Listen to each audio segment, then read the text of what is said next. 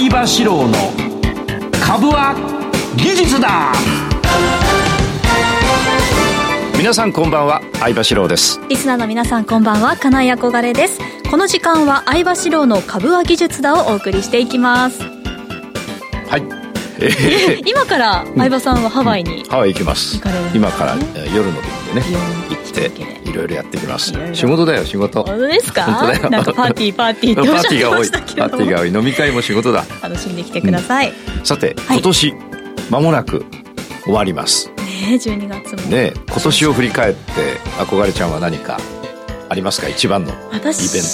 良くなかったことよ良かったこと今年、うん。人生で一番大きな買い物をしまして。大きな買い物？お家を。うち買ったの？すごいね。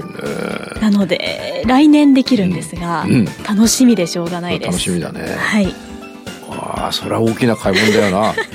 けだってさね俺住所何回聞いても住所教えてくんないんだ はいすいません、だけど後で絶対聞いてみる。はいえいえだけどね都内のあれ23区でしょ？そうですね。それはえっと何？マンション？一個あ建つんだから。一戸建てで一戸建てはい。奥奥行くな。上がらないですけど。これ番組出まくんないとさ。そうなんです。大変なんですよ、ええ。それは皆さんちょっと投げ投げ銭っていうの？投げ銭システ投ムげ銭ししてくださいあるね んですかね。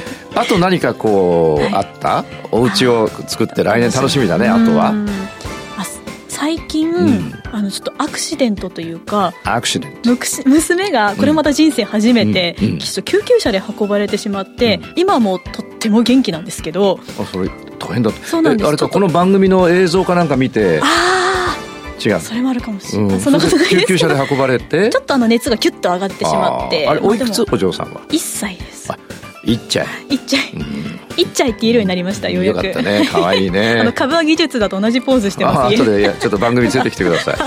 まあでも俺もね今年振り返ってみるとね、い、ろいろあの良くないことほまあ皆さんから見てどうかわからないけど、はい。俺にとっては良くないことがあった。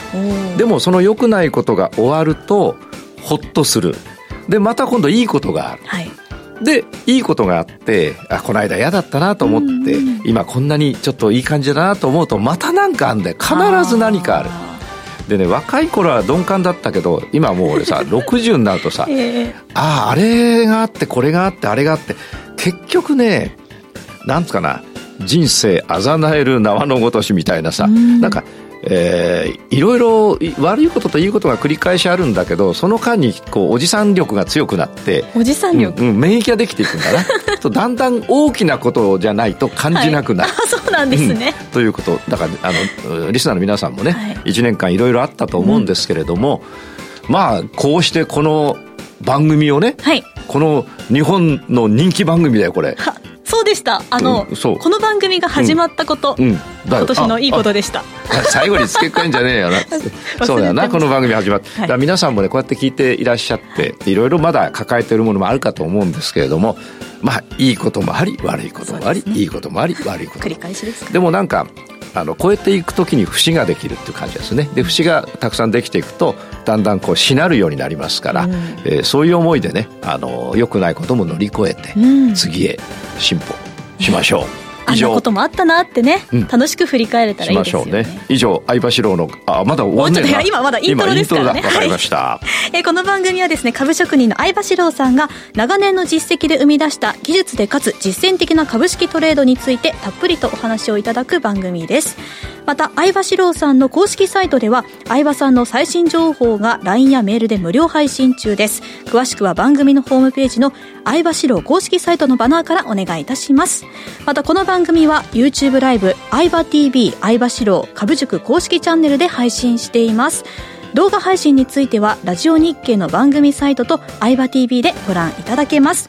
また番組を見逃したもう一度見たいという方のためにファームボンドの会員登録をしますと番組の過去の動画などもご覧いただけます。番組のホームページの会員登録バナーからお願いいたします。また番組ホームページからは随時質問なども受け付けております。番組宛てのメール送信フォームからお送りください。それでは番組を進めていきましょう。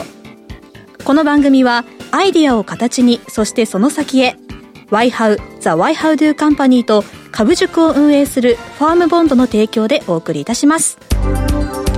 相場志郎の相場の潮流。のコーナーは足元のマーケット環境を分析し、今後の見通しを伺っていきます。それでは、今日の相場を振り返っていきましょう。はい、どうぞ。今日の東京株式市場で日経平均株価は反発し、前の日と比べて112円52銭高の27,954円85銭で終えました。前日のアメリカの株式相場が上昇した流れを受けて、ファーストリテイリングやダイキン工業など、ネガサ株の一角に買いが入り、日経平均を押し上げました。外国為替市場での対ドルの円相場下落も自動車株の支えになりました。最も心理的節目の2万8000円を上回る場面では売りが膨らみ、相場の上値は限られました。日経平均は寄り付き直後につけた前の日と比べて274円高の28,116円を今日の高値に上げ幅を縮小する展開となりました。日本時間の今夜に11月のアメリカ消費者物価指数の発表を控えて様子見姿勢の投資家が多い中、利益確定や戻り待ちの売りに押されました。アメリカの景気の先行き懸念も根強く、ファナックや日東電、日本電産など景気敏感株の一角が下げました。その後は膠着状態が強まり、午後の値幅は73円ほどと小動きにとどまりました。東証株価指数トピックスは反発し、前の日に比べて8.35ポイント高の1965.68で終えました。東証プライムの売買代金は概算で2兆4260億円、売買高は9兆6968万株でした。東証プライムの値上がり銘柄数は1075と全体のおよそ6割でした。値下がりは658、変わらずは103銘柄でした。ということです。なるほど、なるほど。えー、っとですね、この番組でこう、たびたびお話をしてるんですが、やっぱりですね、2万8000円近辺ということですね、はい、今日もこの原稿によりますと2万8000円をちょっと超えたんだけど、うん、上で売られてしまう。はい、ですから、ずっとこう、ここ4、5回かな、お話をしているように、2万8000円というのが一つ、えー、いろいろなこう、投資家の思惑がある。そうですね。キーになってくる。キーになってるところですね。で、東京、証券取引所で取引をしている人たちの、はい、まあ、6割以上が外国人投資家ですから、この間お話したようにもうそろそろクリスマス休暇でお休みを取ってるし、はい、それから最後もうボーナスをもらってゆっくりしてるとこなんだと思うんです。ちょっと動きが減るという。うん、そうですね。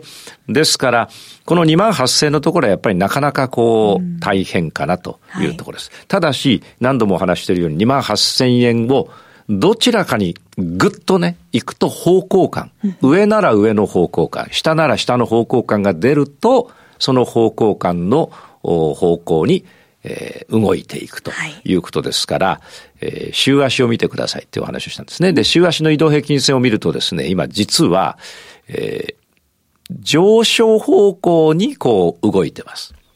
ただし、天井圏ではそういうこともあり得るから、週足の移動平均線だけ見ると、前回も話したように、上昇。東海移動平均線の下値が切り上がってるんで、上昇ではあるけれども、天井圏では上昇に見えるけど、そこでの揉み合いで移動平均線がずずっと2万8000円のところで停滞してるとどういうことが起こるかっていうと、うんはい、あの移動平均線が2万8000円に平均が2万8000円に近づくわけですよ。うん、毎日2万8000円だったら平均は2万8000円、はい、そういうことが起こり得るんで、やっぱり方向感が出てからの方が、うん、いいかなと。うん、でですね、じゃあ、日経先物じゃなくて個別銘柄はどうかというと、はい、個別銘柄に至りましてはね、あのー、上がってるものと下がってるものある。今日先ほどお話してくれた1075銘柄が上昇で、はい、658銘柄が下落というふうになってますけれども、まあ上昇の方がやっぱりちょっと多いんですが、すね、えー、ここのちょっと原稿にも入ってるんですが、週足日足で下げ止まり。はい、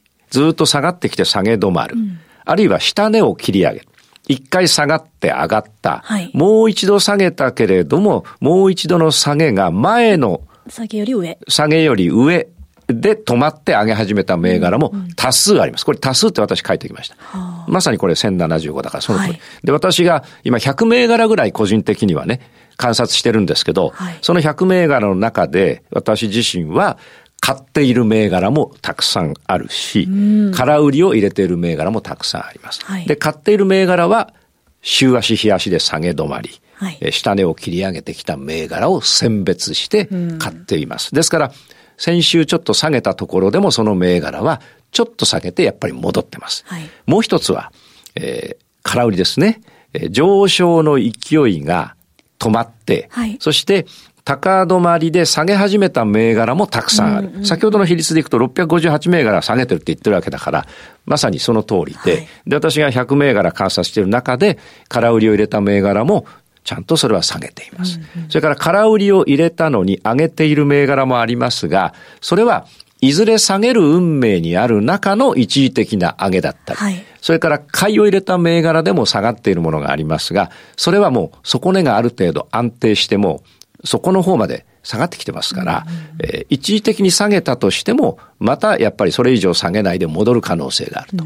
ですから、簡単にお話しすると、要はだな。要は、すでに高値圏にあって、それ以上上昇の力がなさそうな値動きをしている銘柄を売っておいて、そして、だいぶ下げてきて、底値圏でしっかり、まあ下がったり上がったりしてるけど、なかなか底割れをしないで、頑張っている銘柄をしっかり買いで選定しておけばですね、日経平均が上がったよ、下がったよ、上がったよ、下がったよって、なんつうかな、あの、毎回番組ごとに今日何百円上げましたとか、今度は何百円下げましたなんていつも言ってるわけだけど、はい。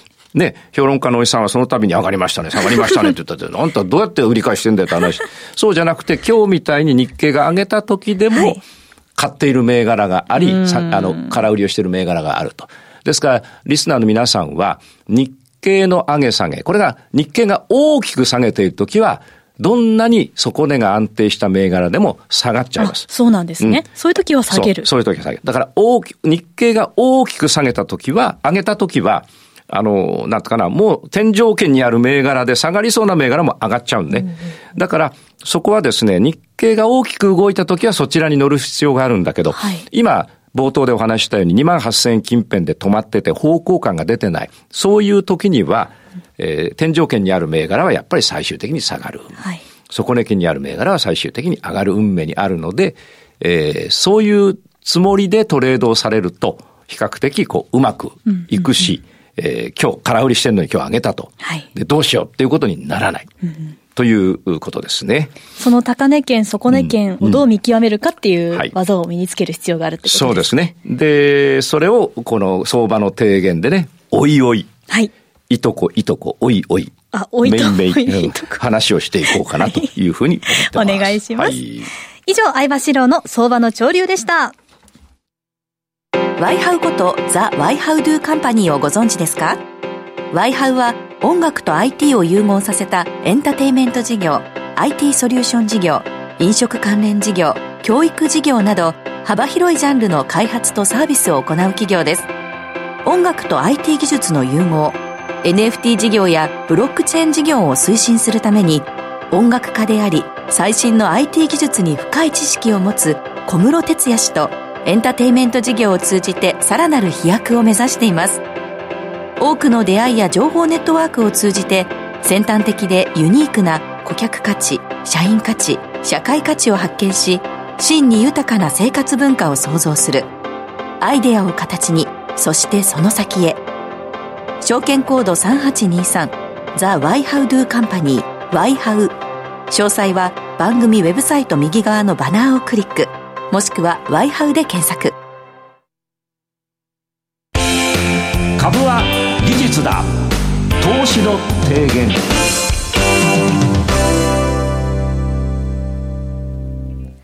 ここでは相場さんにトレードの提言についてお話をいただきます。はい。今日は何だと思う？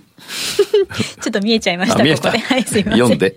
手仕舞いのタイミング。手仕舞いのタイミング。手仕舞いというのは、えー皆さんがもしある株を買っていたとしたら、えーいよいよね、あの、十分上がりきって、あるいは上がりきる手前で、あの、利益確定をする。はいということですね。いくら株を買ってもね、利益確定をしないと、ことには、えーげ実現利益にはなりませんのでね。はいえーどどうですかね、あの、あこがれちゃんが株を買ったとしてさ、はいじゃああこがれちゃんが亡くなるのはあと何何何十年あの60年ぐらい。話しないでくださいね。その時に、まあ俺は葬式に行ってやるけど、ありがとうございます。うん。あのーそこまで持っていく必要はないわけよ。普通は株を買って、そして半年とか1年とかあるいは3ヶ月で利益確定をして、そのお金で俺に誕生日プレゼントを買うとか、え子供のなんだ、洋服を買うとかさ、ね家の、家のローン払えよ。そうまずまずそうでした忘れてました ねそうそうだよな。一戸建てだから1億はするものはすごいな。旦那解消あるな。いやいや、うん。コツコツ。ねえ、さて、えー、さて。で、手仕舞いって、実はですね、エントリーポイントをいろいろ気にするう投資家たくさんいらっしゃいますエンが、トリーポイント。うん、エントリーポイントというのは買う場面。はい。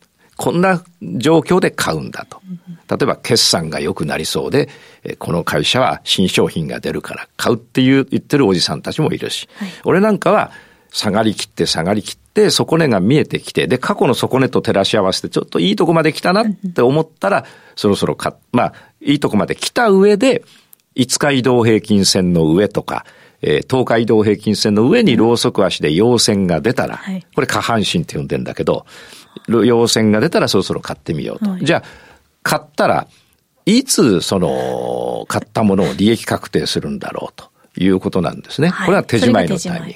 それから空売りは、えー私の場合は、えー過去の、過去数年間の高値にこう合ってきて、で、どうもそこで、えーもう伸び悩んで、陽線が出てもすぐに陰線が出る。はい陽線2本出るけど陰線3本出る。また上がってきて陽線2本出るけど陰線3本出る。また陽線3本出るけど陰線6本出る。で、だんだん伸びなくなったやつを狙って空売りを入れる。はい。じゃあ空売りっていうのは下がると儲かるんだけど、最後ずーっと下がってるわけじゃなくて、どっかで上がっちゃうから、はい上がるタイミングか上がる前に利益確定をしなければいけない。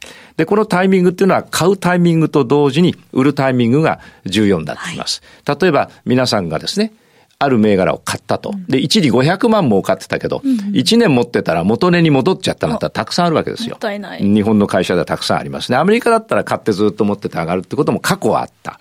うん今はこれから苦しくなると思うけれども、えーで、どれぐらいの比率で重要か、買う、買う場面を見極める、うなんとかな、大変さと、手仕舞う場面を見極める大変さは、世の中ではむしろ手仕舞う方が難しいんだって言ってる人たちはいる。でも俺はそうは思わない。手仕舞いは簡単。簡単ですか簡単。だから、テクニックがテクニックありますよ。買うのはやっぱ、これから上がるとか、これから下がるのの見つけるのはやっぱ結構大変。大変だけど、やればできる。でも、手仕舞いは、じゃあ俺が買ってるから、あなた、ね、リスナーの皆さんに、俺が買ったやつこう見せるから、じゃあいつ手仕舞うか言ってくれたら、それは簡単にできます。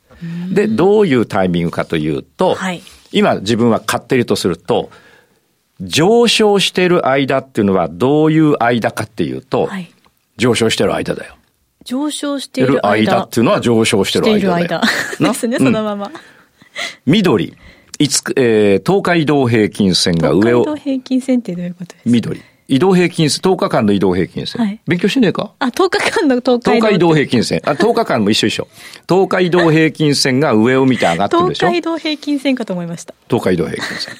で、その上に、5日移動平均線が。はいこれ赤。と、緑が上を向いていて、赤が上を向いてる。東海移動平均線が上を向いていて、5日移動平均線が上を向いてるっていうことは、過去10日間の平均も日々上がってるし、はい直近の過去5日間の平均も日々上がっている。これは上昇ですわ。で、それが下がるときってどういうときかっていうと、はい。5日移動平均線の上にローソク足がずーっとある間は手締まう必要ないんだよね。上がり続ける上がり続けてんだから。儲かってんだから手締まう必要ないのに、なんかこれぐらいで手締まわないと下がっちゃうような気がしてってなるけど、はいドキドキそれはドキドキは縄文式ドキで。そうですドキそうでしただからあのー持ってていいんですよ。つまりね、緑10日線と赤5日線が上を向いている間は持ってていいわけです。はい。で、こんなに上がったのにいいのかって心配になるけど、だって上がってんだから持ってたらいいじゃんっていう話なわけだ。そこはもう安心して持っていていいね。心して持ってていい。あの、別に遠慮する必要はない。はいじゃあ、ずっと上がっていた緑と赤が下がるときっていうのは、どっちが先に下げるかっていうと、はい。過去10日間の平均より、今下がったら5日間の平均の方が先に下がるから、先に下がる緑は上向いてるけど、赤だけ横向くんだね。ええうん、つまり、一つのタイミングとしては、緑と赤が並走状態で右肩上がりの時にはい、赤が曲がった時、あこれは一つ手締まうタイミングで。うん。で、皆さんもっと遠慮してね、緑も赤も上がっているのに、はい。なんかこんなに儲かってちょっとまずいなと思って早く手締まっちゃったら手締まった後もっと上がったりするから、それからもう一つ、はいえー赤がまだ曲がらなくっても、はい赤の下にろうそく足が入っちゃったあたりが手締まうタイミングの一つだよね。赤の下にろうそく。うん。緑が上を向いていて、はい右肩上がり、赤が右肩上がり。その上にろうそく足がある限りははい、手締まう必要はない。で、やがて必ず、必ずです。100%。どの銘柄も、いずれ、えー赤の5日線の下にろうそく足が入ってきます。はいで、そこが陰線で入ったら、これは一つの手締まいのタイミングということになりますね。で、陰線で入ったのにもう一回赤の上に陽線で出直したら、もう一回買ってもいい場面もある。ああ、という一旦売って、もう一回買うっていうこということですね。ですから、まずは皆さんは、えーあるタイミングでちゃんと変えて、はいあるいは空売りが入れられて、えーしっかりある程度何日か上げてきた、何日か下げてきたら、手締まうタイミングは、例えば上げだったら、赤のお5日移動平均線をローソク足が割ったあたりで、これは下がっちゃうんじゃないだろうかとよく見極めて、特に陰線だったらね。はいうん、で、えーただね、3日か、3日ぐらいで下げたやつは戻っちゃったりするんだよね。だから例えば、9日ぐらい経って、赤の下に陰線で入るとか、17日ぐらい経って入るとか、はいそうするとやっぱりもう手締まった方がいいかなと。やっぱり9、17っていうのは先週。お話しした通りですね。はいで、えーこれはね、チャートを使ってお見せするとね、いとも簡単に、はい。うん、あの、おし、お教えすることができるので、はいこの番組の後の YouTube ライブで、えーチャートを使って、もう本当簡単だから、これはね、ちょっとね、あれだな、会社休んでも見てほしいっつうか、今日もうみんな うん終わっちゃうかな。ということが、あの、ありますね。赤の下に行くろうそくが、陽線だったらどう、どどそう、それは悩むとこだけど、はい。例えば、10日とか15日とか、うーん、経って、ずっと緑の上に赤があり、赤の上にろうそく足があって、その時に赤の下に陽線、のこ、の、のこ難しいこと言うけど、その時には、えっと、例えば15日ぐらいだ、やっぱよ陰線が出るまで待った方がいいな。待つ。うん、ただし、ずっと緑と赤の上にろうそく足があったのに、赤の下に陽線で入るってことは、何かね、赤、陽線ということはさ、朝はだいぶ下だったんだよ。そうですね。でも引けにかけて、ちょっと戻ってきた。でも赤の下なわけだから、これはちょっとで、売りは出てんだよね。だから、そこでちょっとこれは明日か明後日ああの、危ないかなと思って見ていて、次に陰線が出たら終わりにするとか、あるいは陰線が出て、もう一回陽線が出て、はで、また陰線が出たらさ、ずっと今まで順調に上がってきたのに、陰線、よ陰線が出て、陽線が出て、陰線ってことは、なんかこう、ちょっと影が出てきた。なんかありましたね。うん。あるいは陰、陰線2本連続で出たとしたら、はい。ちょっと影が出てきたはい。感じがしますから、そういうタイミングなんです。でもこれは、ろうそく足を使ってご説明したら、はい。これはどうだろう、小学校3年生でもわかる内容なんで、そうするとこの手締まいのタイミングをしっかり分かっていただけたら、あとは残るパワーをエントリー、つまり買う、あるいは空売りを入れる、つまりスタートのところに、あの、お勉強の時間をね、はい。費やしていただければいいと思うんで、大体ね、そうだな、10、10のうち、手締まいのタイミングは、はい。うーん、10のうち1とか2だね。あ、そんなに少ない。残りはもうちゃんといいとこで売れたり買えたりすすれば、はいあとはね、この後 YouTube ライブでやってお見せするようにやる。ということですね。はいで、もうちょっと振り返ってみると、やっぱり緑が右上で、緑って5日線が右上で、はいあいやいや、えっと、10日線が右上で、赤5日線が右上。はいで、緑の上に赤がある。